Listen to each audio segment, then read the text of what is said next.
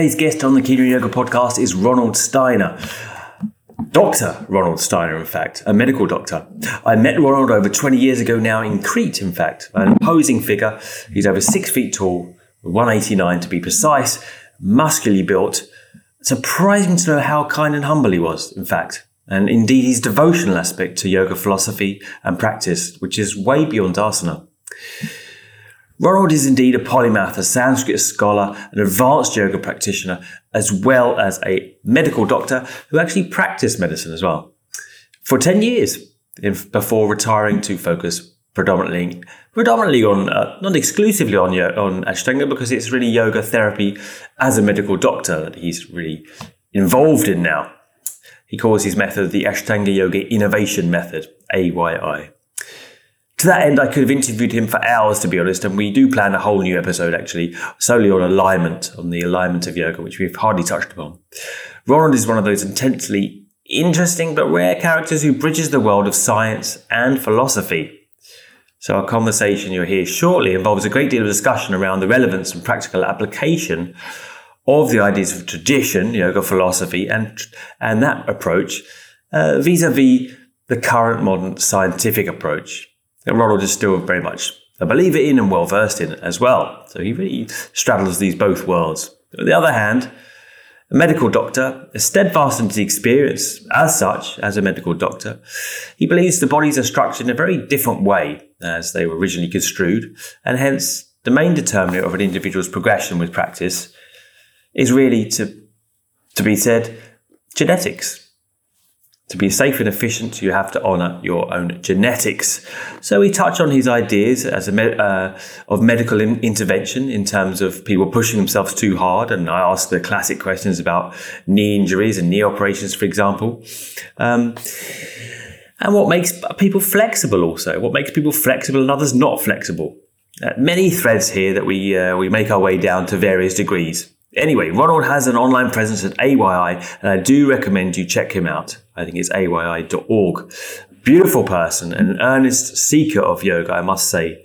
Um, his German background lends his teachings an incredibly clear, pragmatic, and precise presentation, which I think you'll appreciate. Um, he, he breaks down things clearly and succinctly in a way that really I have a lot of admiration for because I don't always do that. As always, donate if you like to the podcast. It's appreciated. Review us on iTunes if the mood takes you. And don't forget to give us your comments, feedback, and suggestions for future guests. Welcome, Ronald, to the Keen on Yoga podcast. Great to have you here.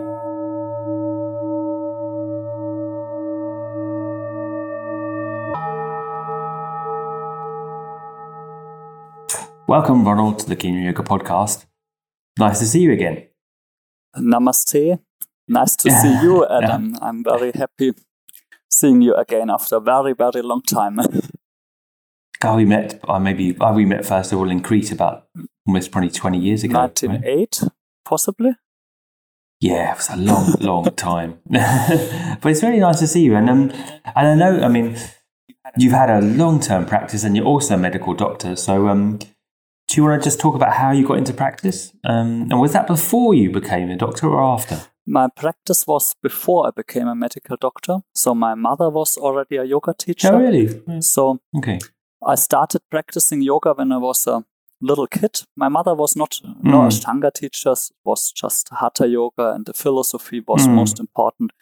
And for me as a little kid, the philosophy and the, the magical part of the philosophy really touched me and inspired me. So I wanted to learn pranayama, I wanted to learn meditation. And the asana part was not the thing that interested me most, but yoga became a part of of my life since early childhood. I learned reading with yoga books and went to yoga workshops when I was a kid. I just now, mm. when I mm. look back, I realize how young I was compared to the other people participating there. I was 12, 15, and I participated in just normal yoga workshops. And I was very interested, and I didn't had the feeling yeah. that I was sticking out so much. but now when I look back, if there's a 12 year old Yeah, person yeah. coming in my courses, which sometimes happens, they are much younger than all the others. And so I was much oh, younger. you, you're so tall. You probably were like an adult size any, anyway at that age. I, I was, as a kid, I was kind of tiny. I was a, Really? Yeah, Because you must be over six foot now. I don't know the foot, but I'm one, one meter and 89 centimeters. yes. is- well, I think 185 is six foot, something like that. It's it's Yeah. above average, so I'm quite quite tall. um, yeah. yeah. so I went, went started yoga with my mother basically as a little Yeah. child, and then I did Mm, yoga workshops, mostly Iyengar yoga as a kid, but also meditation. I grew up in and experienced different also spiritual ashrams where I spent some time with my parents. And so yoga always In in Germany? In Germany, in Germany? yes. Right. Okay. okay. So yoga always Yeah. was a part of my life, and then I Mm. went to school, and after school was the question, yeah, what to do, how to go further, and I wanted certainly I wanted to study something, and I wanted to study something that's related with yoga, and so I decided Right. medicine is a perfect thing to study. Well, it's, well, it's kind of like, is it related? I mean, or it would seem to some that it's kind of the polar opposite of yoga. Uh, I don't. We study, usually people study like a master's in comparative religions or something, not like Western medicine. That's just were my two options. I was thinking either I study Indian philosophy or I study Yeah. uh, medicine, and I decided Yeah, for yeah, yeah. medicine because what's my understanding of yoga? Yoga has three aspects mm, that define yoga. One aspect is the tradition. So if you do something which is in the tradition of yoga, it's yoga. And the second Hmm. aspect of yoga is the purpose. So yoga has the purpose of getting a calm mind, a clear mind, basically realizing your true nature. And this, um, the purpose of yoga is, has been in yoga since yeah, 3000 years. It started with the Katha Upanishad about 850 before Christ. And since that, the definition of what the true self had always changed and the techniques always changed. But the Mm, purpose, mm. you want to realize your true nature, your true self, or however you call it, this stayed over 3000 years. And since the Hatha Yoga movement, which started about 600 after Christ, since the Hatha Yoga movement, there was the idea that the mind and the physical body are connected, and so health became an issue. So the first yogis, with the Katha Upanishad, they didn't really care about health. It was just about how to become a clear mind. The body can get sick, can die. Mm, mm. They didn't care. But then the Hatha Mm. yogis, they combined spiritual techniques with health techniques. So, in- for example, in the Hatha Yoga Pradipika, you can find meditation techniques and physical postures, asanas. And with most of those techniques, there's also a physical health benefit given to Mm. the to the posture, to the technique, to the Mm. breathing technique. Mm, mm. And this is, I think, something which is very common in yoga up to now. People practice yoga to get a calm mind, but also to become healthy physically and mentally. Mm. So, medicine has a lot to do with yoga because medicine deals with the physical body and with the physical mind. And learned and Usually, medicine me- medicine's always treating the illness, though, right? It's not exactly pre- preventative. Or the definition of health is, is usually a little bit limited, right? It's it's uh, a little bit framed in the negative, like you're ill and we want to make you healthy again, and therefore come and take medicine, Yeah, right? So, I mean, how were you? I mean, how did that go? Did we did you practice as a as a uh, as a GP or as an MD? Yes, I, Uh, yeah, I finished yeah. my university and then I was practicing as a as a medical doctor for Then how did you find that almost compared ten to years. I to think your? I, Really, I, I didn't know I that long. Really, practiced in the Huh.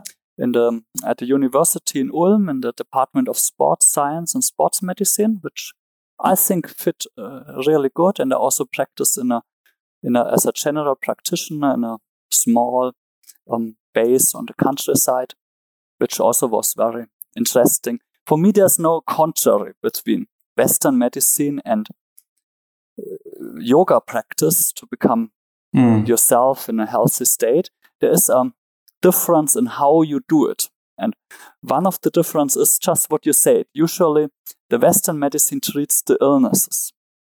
And when I do a yoga therapy, I want to promote the healthy parts, the healthy aspects. Mm. So, if somebody, for example, has pain in the shoulder, as a Western medicine, I could say, "Oh, I take a painkiller, or I do a surgery mm, to mm. to treat the defect or damaged part." On the yoga mm. therapeutic point of view, I would say, what can I do to make the healthy parts of the shoulder healthier again, that they heal it themselves. So it's a different way to treat. And I think both have their aspects. If you have, for example, if you have high blood pressure, you go to a Western doctor, you get a pill that reduces the blood pressure, and that's perfect mm. and important. But I think not everybody should take it. If you see it on the yoga point of view, if you have high blood pressure, you would do exercises to not to reduce the blood pressure, but to get a better balance between. Uh, Were you able to synthesize the, the yoga in your in your doctoring, as it as were? a medical doctor, did you manage to make a, a, link between the two, or did you find a conflict in the yes, end? Yes, I always combined yoga therapy and normal Western really? therapy. But there's another You'd have been the best doctor. big difference. It's also the uh, um, how much self responsibility the patient has. Usually, in a in Western medicine, the physician treats the patient. In yoga therapy, the direction is quite opposite. There's basically it's a yoga teacher who knows something about therapy and how the body works, how the mind works, and there's a student who wants to learn how to treat himself.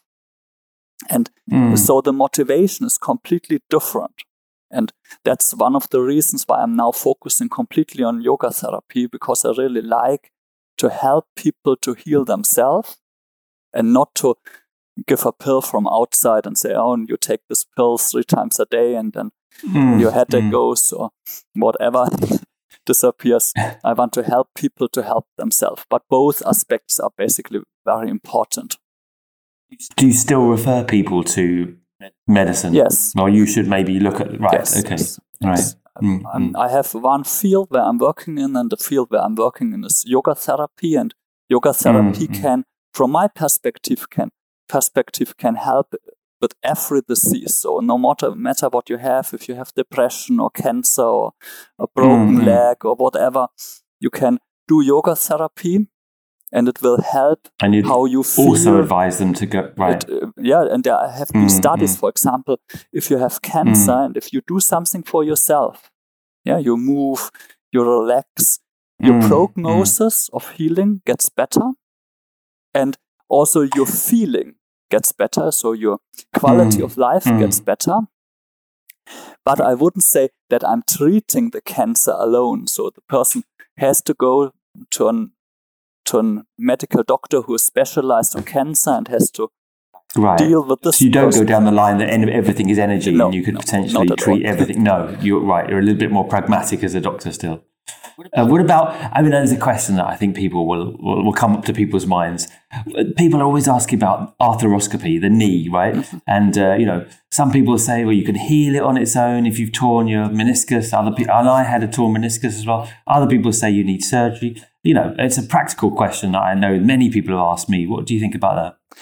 It's uh, this is the field where I'm mostly active in, and problems with the joints and uh, certainly, mm. injuries in the knee joint are quite common. From my perspective, mm. surgery is a good idea and a good thing, but in most cases, a treatment without surgery gets better results on the long term. Yeah, so uh, you have to see, mm. and now every knee is different, and I have to see the knee, mm. and make a suggestion. Mm. Some knees definitively need surgery, but most knees who have even a meniscus injury will benefit from just exercises and will heal better this way. How can you, what's the difference of the different knees? How can you how can you tell? it depends on the injury, and in right. the, in the, where it and is, it's, uh, it's actually the- difficult. Yeah, it's actually difficult because yeah, sometimes yeah. it's like, um, possibly the surgery will help better. Possibly the the exercises will help better. The good thing is at the end, uh, the person who has the knee injury has to decide on his own if the surgery, if the one, if he wants surgery or not. Some people say, "Oh, I want to do everything just to avoid surgery," which Mm, actually is mm. my personal point of view. I will would always try to last not case, last do the surgery and do Yeah. it with exercises. Mm, mm. Mm, mm. And but there's one point where the exercise where the surgery is just necessary. But the exercise is always good to prepare and Mm. after the surgery, before the surgery. And very often if you prepare for the surgery with exercises, you notice, oh my knees get so good, I don't really want the surgery. Yeah, yeah, I was scheduled in for actually for uh, I think a meniscus thing before the pandemic again. I think I tore it, and uh, I persevered where I would maybe wouldn't have, and uh, now the knee feels a bit weak and there's a little bit of restriction, but um, I have to say it's it's pretty good, and um, yeah, I wouldn't I wouldn't put myself under the knife now. Yeah, I've, So- I've seen a lot of knees becoming perfect with just exercise. And certainly surgery is also good, but I also saw surgeries which went terribly wrong. So if you have a surgery Mm, that that's went the danger, isn't it? terribly Yeah, yeah. wrong, you're Mm, far mm. better with exercises only.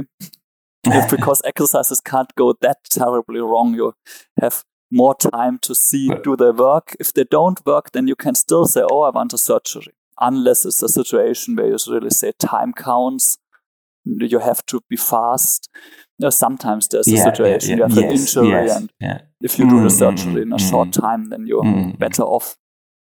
But mostly, it's Talk good to wait a little. I'm going to talk about exercises going right or wrong. Um, you had a long term relationship with Mysore, and you were in uh, we- practicing with me, and we practiced together in uh, with uh, and Pattabhi Jois, and and also you practiced with other people. I think uh, um, B- BNS Iyengar in Mysore as well. I think I believe.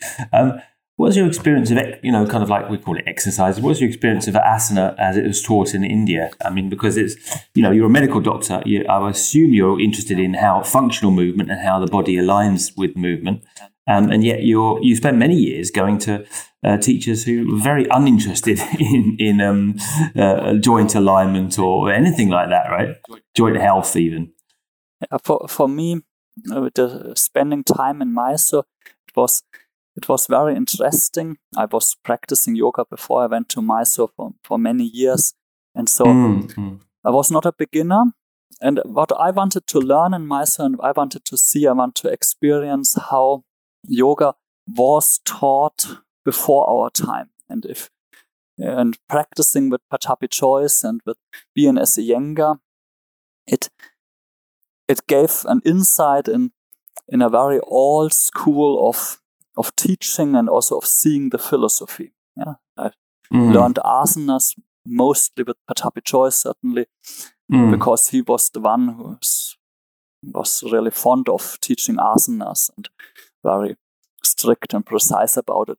Uh, but it felt I enjoyed it, I, I loved it, but it felt also like looking into the past, how yoga was taught 100 years ago, and also with the Hmm. pranayama and the Hmm. philosophy that I learned with BNS Iyengar. It's I loved learning the techniques from him, but he also taught it in a way which was really connected with a long tradition, but also with the view of the world, which is 50 years over. Yeah. Right. So, how do you square tradition, like the enjoyment of tradition and the benefits of tradition, with maybe more? I mean, I'm assuming you kind of feel anatomy, for example, is important in yoga. Um, right? And I don't know how you would you would um, modernize the teaching of the philosophy, but um, I suppose this leads into a conversation of the tradition in in eh, right in, in yoga and what and what's traditional, right? And I know the, actually I used to see you doing modifications in the shala in Mysore. You had some different things going on there. yeah. I was I was trying to practice as as traditional. I'm making quotation marks yeah, with my yeah. fingers as traditional as as possible. And the question is, what is tradition? And if you mm, look at mm. if we look at what is tradition on a scientific point of view, we have to see that yoga has a tradition that is three thousand years old. And when my first yoga teacher told me yoga is three thousand years old, I was very impressed, and I imagined that people three thousand years ago had a, a rubber mat, a sticky mat, and we're practicing Ashtanga Yoga Advanced, um, Primary, Intermediate, Advanced A and B series. And I've always had a problem. How can they fit in a cave with a sticky mat? And how did they get the rubber 3000 years ago? But when we look at it on a, but, but this, this narrative is, is told by many teachers. They say the sequence of Ashtanga Yoga is very, very old Yoga Korunta. It fell from heaven uh, 5000 before Christ and it has the uh, traditional you still, you still hear teachers saying that. I thought that was a bit outmoded these days. It, I think unless that. Do you still hit, you still find it, teachers kind of claiming that? It that gets a little bit out uh, yeah. um, old think, people, but it's still they've started to dismiss that a little yeah, bit. Yeah, happily, happily. I think that happily. Yeah, yeah, yeah. Uh, when we look at the tradition on a scientific point of view, we have to see mm. 3000 years ago, the idea of yoga started, possibly in the Katha Upanishad, and it was you do something. In the Katha Upanishad, it was reflection and putting a sacrifice to mm. get into co- contact with your true nature, with your true self. And starting from this point, there were humans, human beings, yeah, mm. who were practicing yoga. They're doing sacrifice, they're doing recitation, they're doing meditation, and they extended the techniques whatever worked. They added pranayama, and on one point, asana came, and this changed the techniques of yoga, always changed according to the historical context and situation. So, in mm. the um, medieval times, times of Hatha Yoga, Pradipika, there were a lot of techniques taken from Ayurveda into yoga because they seem to work to create a balanced body and a balanced mind. And now. Mm. I suppose that it leads me to thinking when you came to Mysore, then you said it was a bit outmoded, a bit outdated. Like looking back in time, you feel that the yoga hadn't kept on moving forward, hadn't kept on advancing and in evolving. That at some point it stagnated, whereas Western medicine does seem to have had a trajectory of constant change and evolution. Uh, kind of, yeah. If you try to mm. fix tradition on a point, if you say, this mm, is tradition, mm. and you say, take a fixed technique of tradition, it gets outdated. If you take the technique of the Hatha yogis in medieval times, yeah, we would drink quicksilver and and cut our yeah, tongue. Yeah, yeah. yeah, if you fix the technique how it was 1924 when Krishnamacharya basically introduced what we now know as Ashtanga yoga, the, the physical postures, mm, Trikonasana, mm, Chaturanga, Dandasana into mm, practice, into yoga mm. practice. And if you we want to teach like Krishnamacharya taught 100 years ago, we tend to become outdated on one certain point. So, what for me tradition is there's an idea, there's an experience, but this idea and this experience has to grow, it has to change. It's the same thing like yeah. medicine. How old is medicine? Medicine is 10,000 years old, possibly, yeah? For 10,000 years, yeah. some Stone Age people, they put I a, think always, always, they yeah, put they a bone to together to yeah, heal yeah, the bone. Yeah, so this is medicine. Herb or yeah, something. But yeah. when you go to a medical doctor today, because you have an, for example, an appendicitis and you need a surgery, and the medical doctor says, "Oh, I'm gonna do the surgery." Which was introduced 100 years ago, you better should run So away. that's a, no, that's an that's an interesting question though. When would you say was the start of modern medicine? There's medicine as we know it, right? I think Is there a point where you can say like penicillin or or a surgery with anaesthetic, or is there a juncture? Because obviously science has, has contradicted and gone back on itself and changed streams, ta- changed tides. You know, I, I think you It- can't really make a cut point. you can't Medi- make a fight medicine right. is uh, growing and changing, Yeah. always changing, getting Right. new ideas, new surgery techniques, new medicines, and it always was this. It is was speeding up the last possibly hundred Yeah. years. The speed Okay. of change Mm. increased, mm, mm, mm. and the same thing happens in yoga. The speed of change increased, and it increases because the modern technique enables us to learn from more teachers, from more sources at the same time. When you try to learn yoga in medieval times, you had to go by foot to one teacher, you had to walk for three months to find Yeah. this teacher, Yeah. and then you were and learning. stand on one leg in the sun for, for 10 days Seven before you accepted. yeah. yeah, yeah. you learn Yeah. years. But what, I mean, and, but now you do we lose anything though? Hmm? Do we lose anything with this evolution? Is there anything lost in tradition with this evolution? Because I would also challenge you that yoga has evolved since it's come away from India. Okay, we can say that in Mysore, certain things are, in inverted commas, traditional, means kept as they were in 1925 in Krishnamacharya's time. But if we look in a modern yoga studio in the West, we have music, we have vinyasa, flow, you know, we have all kinds of things in, in an evolved way. Is that still yoga? Or is that is that missing the point? Or is something lost in tradition when it evolves in, in is there a wrong way? Is there a wrong way for ev- evolution? the evolution goes in any direction. So the, the question is Mm. which direction will be the direction that yoga really in, evolves in the future?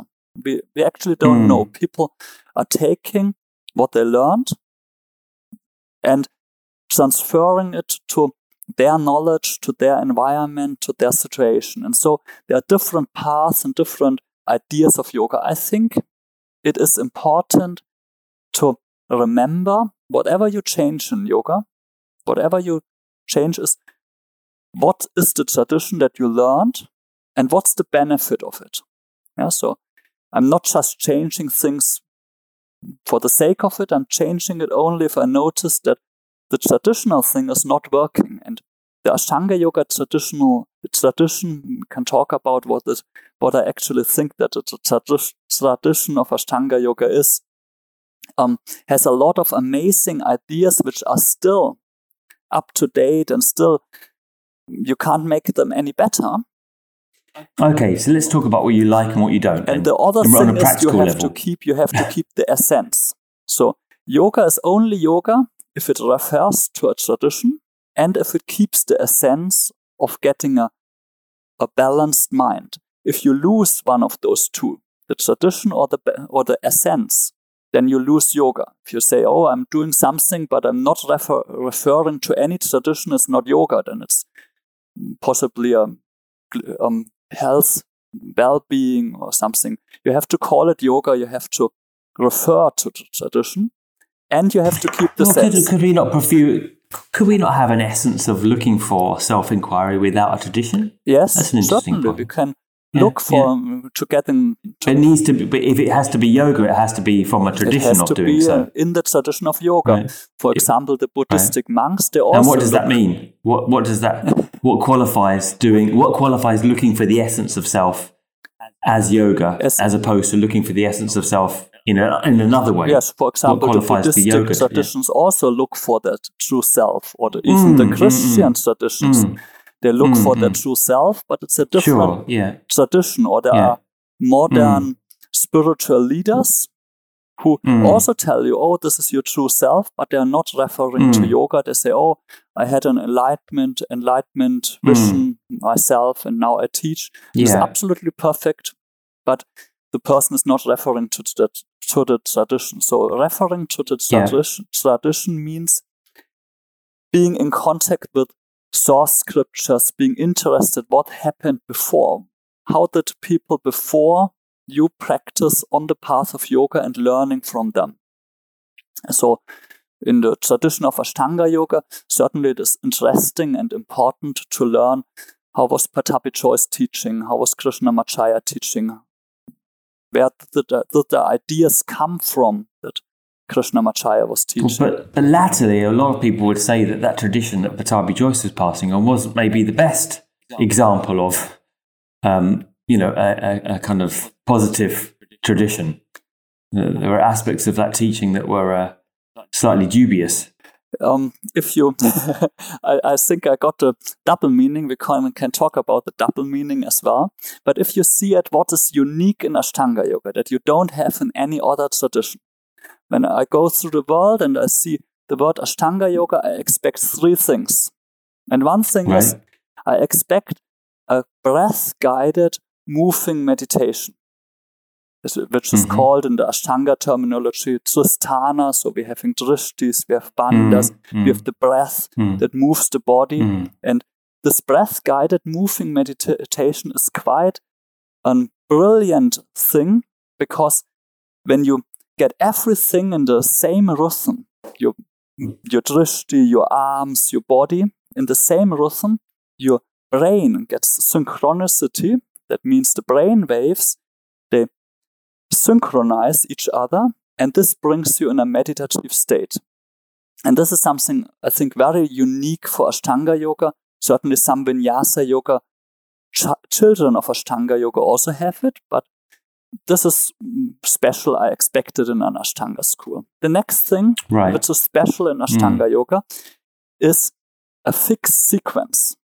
If you really want to get this neuronal synchronicity, it's only possible if you do the same movements in the same moving breathing pattern every day again. Only then the neuronal synchronicity can happen. If you change the mm. sequence, what you're doing every day, then it will be difficult to get this neuronal uh, synchronicity. Same as a Buddhistic monk, monk, he will also repeat his meditation technique and not change, mm. oh, mm. today I'm meditating this and today this. So in Ashtanga Yoga, we're having a moving meditation which we repeat over and over again. And the sequences brought up by Krishnamacharya and Pattabhi Jois, they're actually very logical and brilliant because they enable this movement meditation. They are built up in a logical structure which is hard to make a better sequence. Do you find do you find them that way? Is yes. from a medical perspective? Yes, yes. Right, right, yeah. right. If you t- hmm. if you use them in the right way, which have, from my perspective very often doesn't happen, and the third thing, which is really brilliant in Ashtanga Yoga, is Mysore style. I think if you teach or practice serious Ashtanga Yoga, the Mysore style, that means a self practice and a self practice where a teacher is observing and helping on an individual level, is very important. And it's the only way to get into this Tristhana and this moving meditation. As long as you just follow what the teacher says, it's not really a meditation on your own. So you need mm. Tristhana, mm. you need a fixed sequence, and you need this Mysore style idea to to get in this meditation. And this is, from my point of view, the essence of Ashtanga yoga. But now it's the question. What about the idea that there's a lot of postures? I mean, I, I kind of agree with a lot of it, but I suppose my, my challenge to you would be the sequences are long, dynamic, and involve a lot of postures. And if we're trying to synchronize the body with the breath, wouldn't it be smarter to use like a more of a hatha yoga style with less postures and less movement? But is there any benefit to doing these kind of longer, more kind of dynamic sequences? If you, if you stay longer in an in a posture, then mm-hmm. the breath calms down and the mm-hmm. synchronicity mm-hmm. of the mind doesn't work in this way. Certainly, you can get in a okay. meditative state, but I would say mm-hmm. it's not the way in the Ashtanga tradition this meditative state can happen. But the point mm. is the sequence. We have to see where the sequence came. So the idea of the sequence came from Krishnamacharya, 1924. Yeah, this was when Krishnamacharya started teaching in Mysore what we know today as Ashtanga yoga sequences. Certainly, if you look precise, you can see oh, he skipped a few positions or the count was a little different on one points. But basically, there was a kind of a vinyasa count. It was sun salutation. It was standing positions, sitting positions. There were vinyasas between the positions. So kind of the same thing we Yeah, it was very similar. I mean, um, have you, you've seen the Yoga Makaranda, right? Yes, yes. And there's also this yeah, old so. movie um, um, recordings from Krishnamacharya practicing 1900, I think 34 something. You see him practicing basically Ashtanga yoga. As an Ashtanga practitioner, you would say, oh, the drishti is on the wrong point, but this is not the point of the sequence. Mm. The idea of the sequence was there. But if we try to practice on an anatomical um, movement physiological point of view, that's from 1924. Mm. We are mm. far behind our time because this is 100 years ago. Movement physiology changed a lot in the last 100 years. We can't just make this, the asanas in the same way as Krishnamacharya did it or Pattabhi Jois did it. We have to adapt the asanas and the movements. But also, people have changed. I mean, people have changed as well, right? Their own the bodies have changed. Or, or, uh, you know, an Indian body at that point would have had naturally open yes, hips, yes. and we don't. A lot of us have that now. But how? But how do you amend then? I mean, how do you modify and amend those sequences without losing the essence of the tradition? What what keeps it as traditional Ashtanga yoga? I, I would say when I teach Ashtanga yoga, I keep the rhythm the melody of the practice. I keep the melody of the practice. That means every posture is embedded in a vinyasa sequence where every movement is aligned or carried with a specific breath and drishti pattern.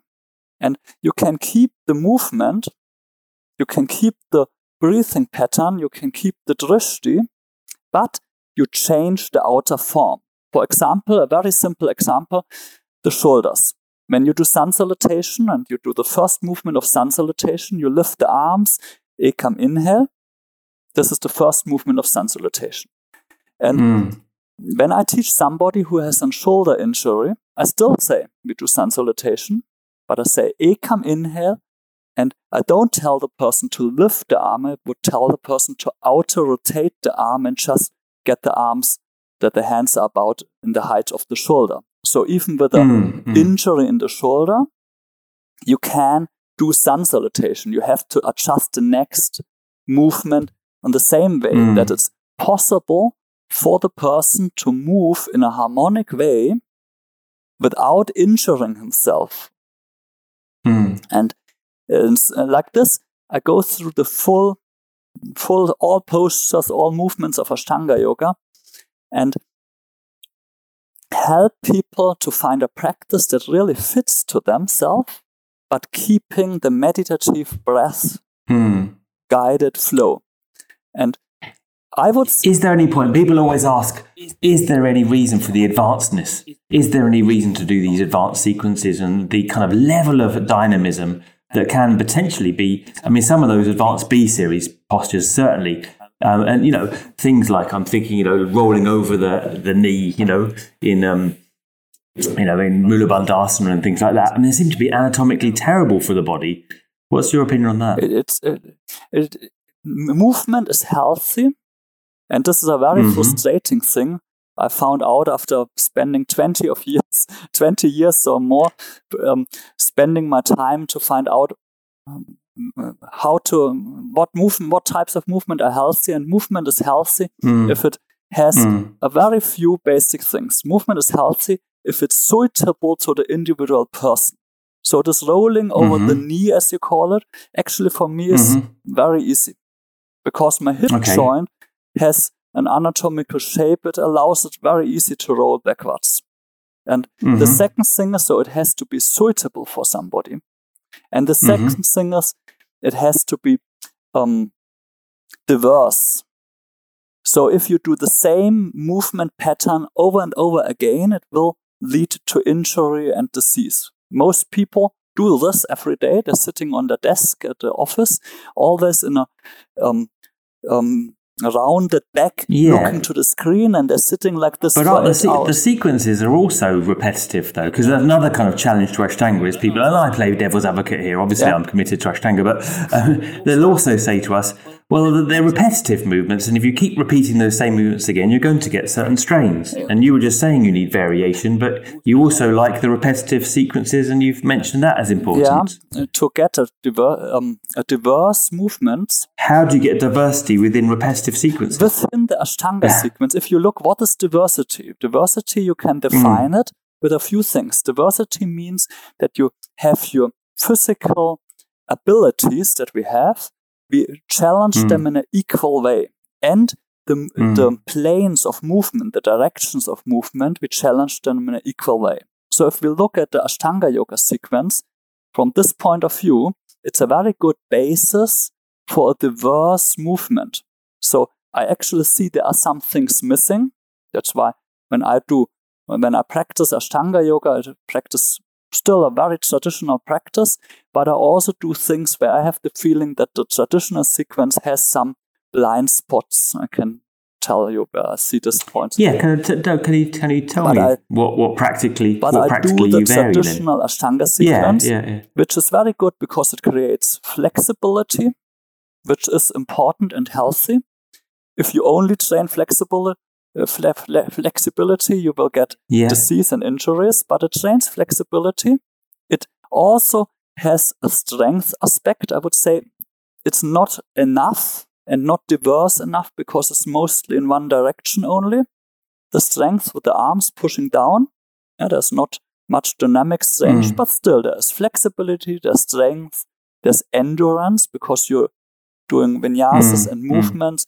So you already have three basic movement principles. You have strength, flexibility, and endurance in one single practice. And so it's a very good basis to start. And you have forward bends in primary series. You have backward bends in second series. So you also have different directions of movement. And if you practice Ashtanga yoga like this, it's a good basis. Problem is, if you see it too traditional, so if a teacher, yeah, it starts, let's say a 40 year old person or Mm. 50 year old person, I start Ashtanga yoga and I expect his sun salutation to look like the sun salutation of a 12 year old Indian boy, 1924.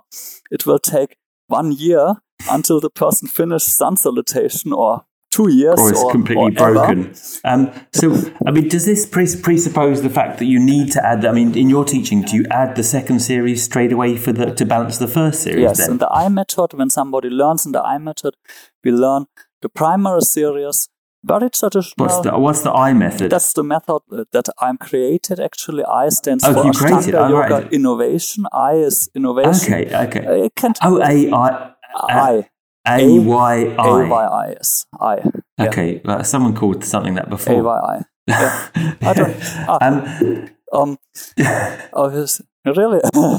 so well, Ashtanga and Yoga the other thing I was, Innovation. So yeah, yeah. uh, we- so they I- right, so they they each- learn the second series.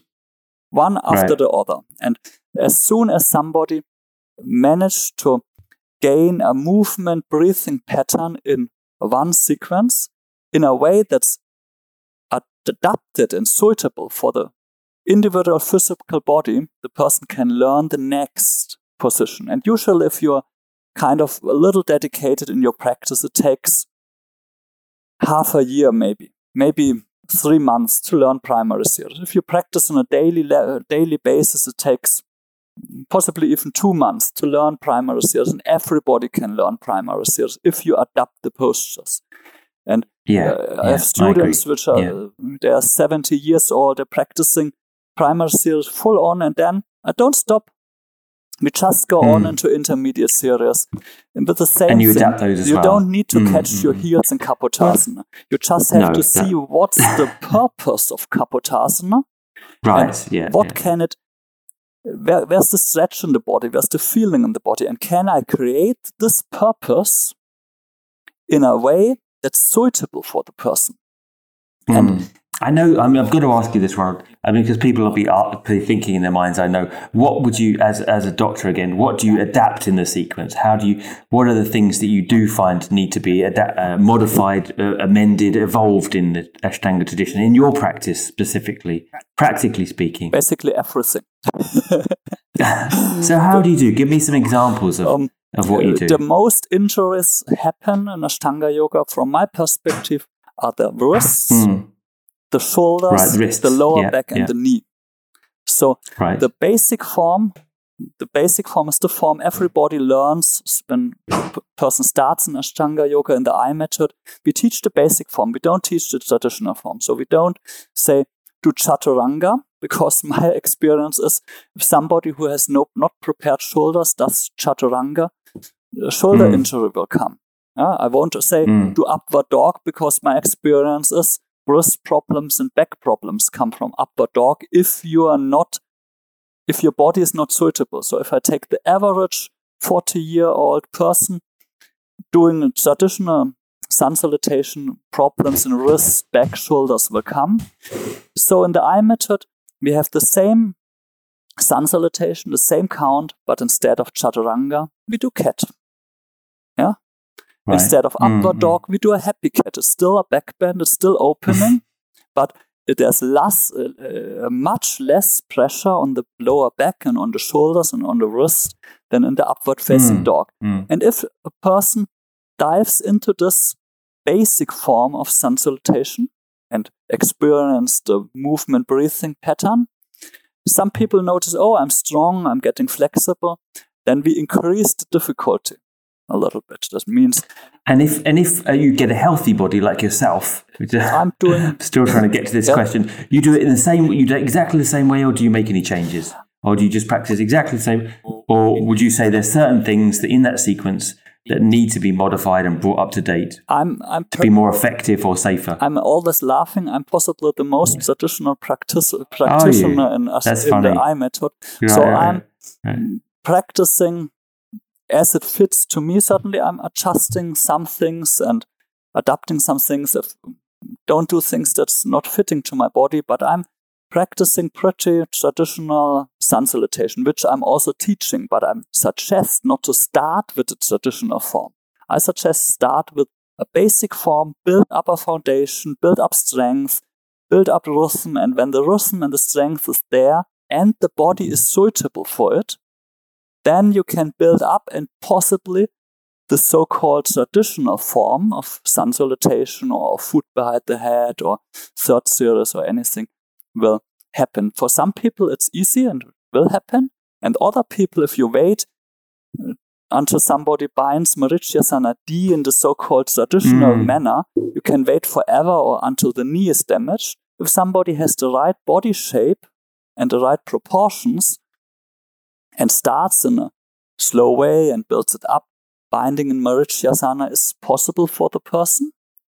And what about when uh, you see a lot of people, they get the instruction these days, okay, you can't do marriage Marichyasana B or D, and you, you sit there and you see them sitting there, and the, the, the, if you can imagine, the foot is on the thigh, and the knee is really in the air, you know, so the person has got the tight, right, and they're encouraged to sit there with that foot, like not in lotus, but more resting on the leg, you know, like that person who's got quite a stiff hip. And is that helpful, or would you encourage a different kind of hip opener there? That's, that's not not the basic form. I, I know this form, and many yeah, many teachers because yeah, that's the traditional way to do it, right? Like yes, it is. you sit there until that hip drops down. I'm um, I'm not sure about if it's really the traditional form. When I was in Mysore, I always saw okay. some, especially of the old students, some of the old students adapting postures, positions to their need, possibly as they even learn from Pattabhi Jois. If you saw this hmm. old practitioners, hmm. I saw, actually, I saw one person practicing cat cow in sun salutation in Mysore. And Pattabhi Jois actually taught this person to do cat cow. It was a very old student and mm-hmm. one of the, the very not, not so famous old people, yeah, who was kind of in the background mm. always, and he adapted a lot. And that's what I also do. I adapt the positions to the person. And I try to adapt not that the position looks as similar as possible. I try to adapt that the essence, so the stretch and the feeling of the mm. position is there. So if somebody, if we do an outward rotation in our leg, it can be foot behind the head. But if you anatomy of the hip, um, for many people, foot behind the head won't happen, but you can still get a stretch on this part of the body that feels good. How can you tell? How can you tell whether they just need a bit of patience and the idea of tapas in yoga that there's a certain kind of quality of enduring and persevering? And at what point do you say anatomically I can see that that hip won't do that, and so therefore they need a modification? And at what point do you say, well? let's not be too soft here. Uh, you know, the yoga is about challenging oneself and persevering and you know, kind of consistency. And you know, let's let's keep them going and keep them tr- trying before giving them a, a way a, a, way out, as it were, or a different possibility. It, it's uh, it's actually it's really difficult so for some people, mm, and that's mm. the different difficulty of a teacher. I have mm. to um, motivate students to take their time to really learn and and take their time and practice. And there's a quality in it. But there's also important to realize that it doesn't make sense to stick with Marichyasana D for 10 years.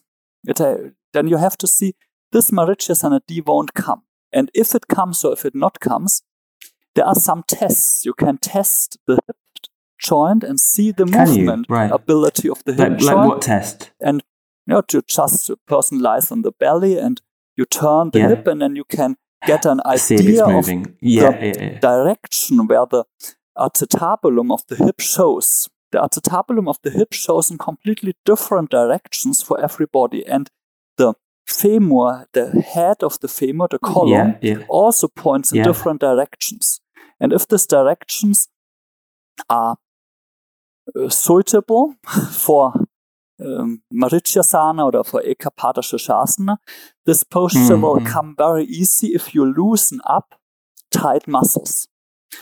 Mm. If the proportions are in the wrong direction, you can loosen up tight muscles as long as you want. You won't get the foot behind the head. And so I oh, encourage oh, people to go further and not stick on an asana, to just to just go on when I was. How do you know whether the asana is for you or not? You know, maybe as I mentioned, some people might be able to persevere and do it, even though their body type isn't really appropriate for it. If it's, I mean, and how do you know whether maybe you're causing yourself an injury and your body isn't really um, in the right proportions to do that particular thing? I think yoga practice should always feel good and be easy. Yeah, it's right. You, certainly you're sweating and you feel a stretch and you feel a strength. But when you notice yeah, you're really yeah, struggling, there's a sense of flow in your teaching. Yeah, you, when mm-hmm. you're really struggling against your physical structure, then something is wrong.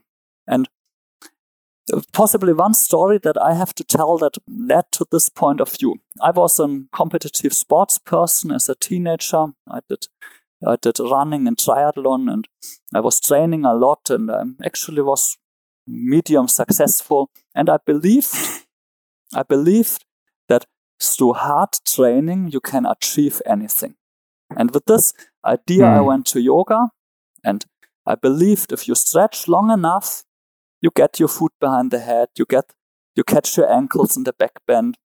And then I studied medicine, yeah, some anatomical variations, okay, but I didn't care so much. And then I started to work in sports medicine and I started to work with elite sports people. And I realized mm. one thing, which we really, I, I, almost got a depression. I realized that if you, if you um, see a top athlete where they start training, the usual person will never come to, will never achieve this point.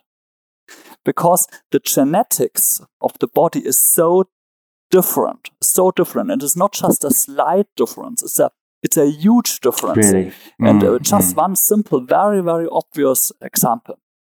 If mm. you are one meter and 50 high, which is very short, and if you want to mm. become a basketball profi, there's no way you can train every day, 24 hours, you will never become a basketball profi. Why? Because you're just one meter smaller than.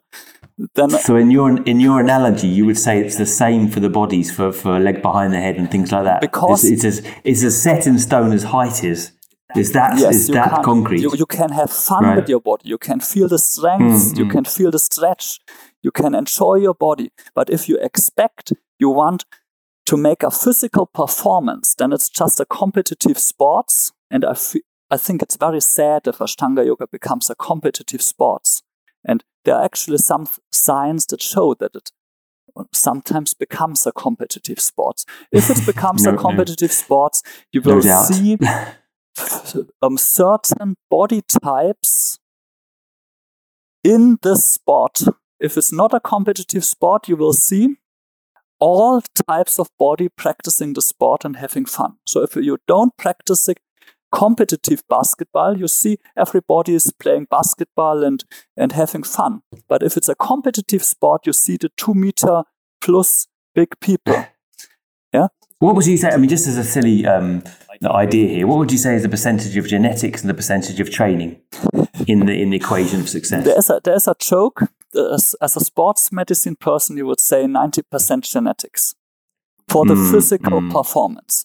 Uh, for the physical mm. performance, for the fun of mm. it, for the mm. uh, for the balance of your mind and your body, for the health. Mm. The physical performance is not important. So, what is healthy? It's healthy to stretch. It's not healthy to touch the big toe. It's healthy to stretch because.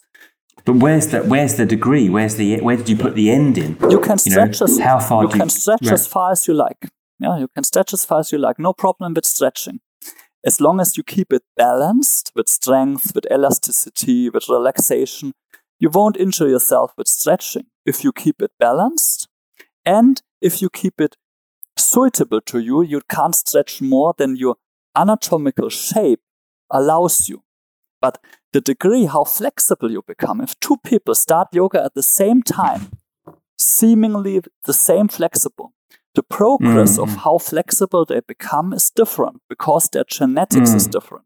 I worked mm. with um, power sports people and uh, this was for me really um, fun because I'm from my genetics. I have a very difficult time gaining power, gaining strength. And when you see those elite sports people in a sport that gains where you need power, you see them looking at weights and you see their biceps grow. It's it's really fun. Yeah, you see them working out, and then the next day you say, okay. Uh, there are yeah. two kilos more muscles, and on the next day they're adding weights and adding weights. If you see somebody who is not the genetics, it's you can't. I don't know if you have a if you have a problem getting power. I don't know. I don't. We're we're all in a bad shape here because you're you're a pretty powerful guy. If anyone and knows. the same is with flexibility. Uh, yeah, the same is with flexibility. what about, if two what, people how, stretch, they gain different flexibility. And this is why genetics. is that? Is it is it as simple as elastin and collagen in the body? Are proportions of elastin and collagen, or is there other it's, what other factors? It's, uh, I think it's different factors. It's more. I think it's mostly the cross connections between the collagen fibers.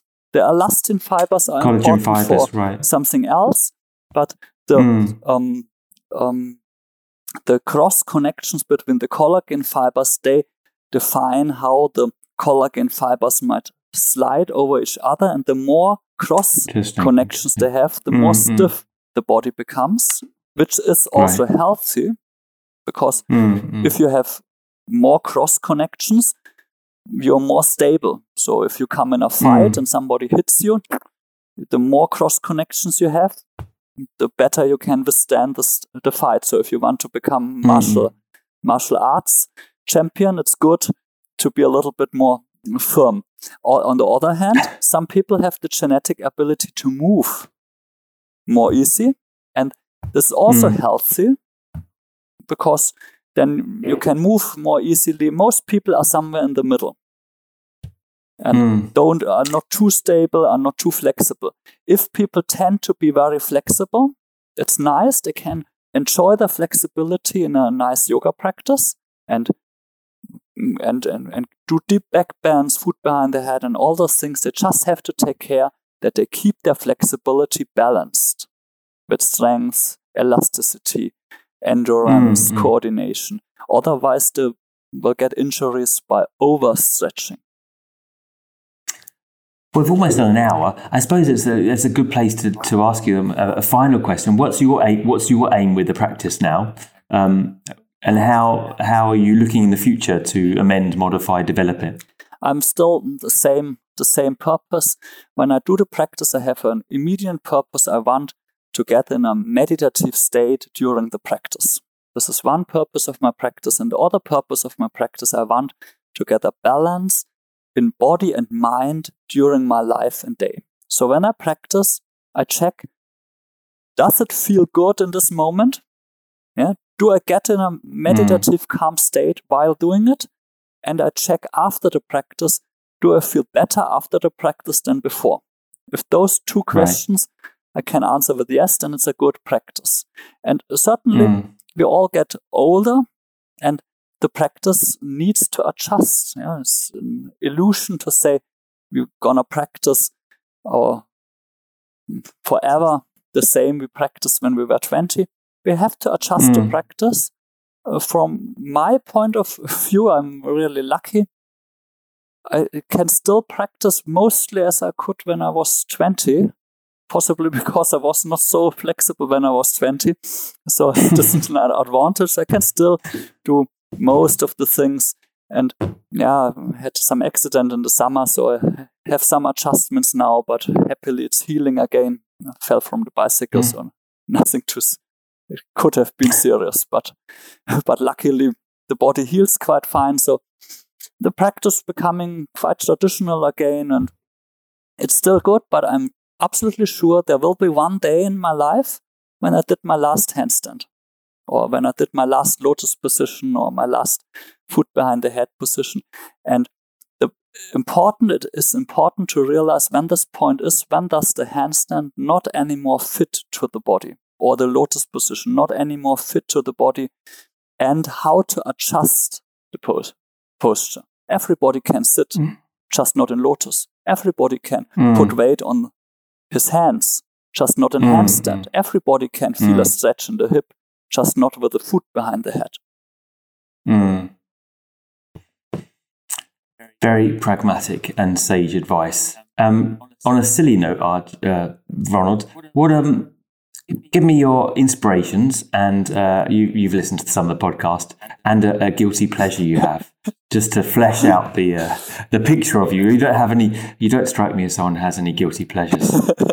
You're pretty pretty tough. um, uh, actually my my day is quite quite structured. I like yes, I like yes. flows. I like to structure my day, and it is uh, fun for me if I know how to flow from one thing to the other thing, even during the day, how to get up, uh, making my little morning uh, practice routine, going on my yoga mat, doing my traditional Ashtanga practice, and flow through the day. So that's uh, that means that I actually I'm I have uh, little things where I say I feel guilty about. Actually, I can't think of anything that I say, oh, I do this and I feel guilty about about it. Um, I, I actually live like like I like to live, and if I don't like it, I would change it. And, yeah, yeah. and change it. And what does uh, is the inspiration for me? I like learning. I like learning whatever. I like learning about the physical body, so the medical part. Uh, there's always new things to see. You still keep that up, you, yes. even though you're not practicing. You still keep that yes, that interest I, up in medicine. Yeah. And I'm right, still practicing, right. just not um, school medicine, Western medicine. I'm practicing yoga therapy, and so I still need anatomy. I still need um, to learn how the body works, and I also like to learn about philosophy. So that's why I have a, a real love for old source texts, which I like to read in the original language and translate. And it's it's something that. So that you're, also reading Sanskrit as well. I'm studying Sanskrit as well uh, as being a medical doctor. You make everyone else feel very bad about.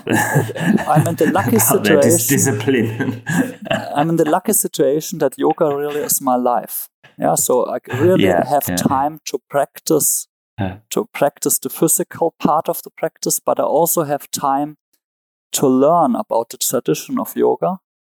And the learning will never end. There are so many source texts to read and to translate. And And what are you, where are you? Where are you teaching now? If people want to come practice with you, uh, whereabouts are you? Cologne. uh, I'm living, I'm staying in Germany, in Ulm.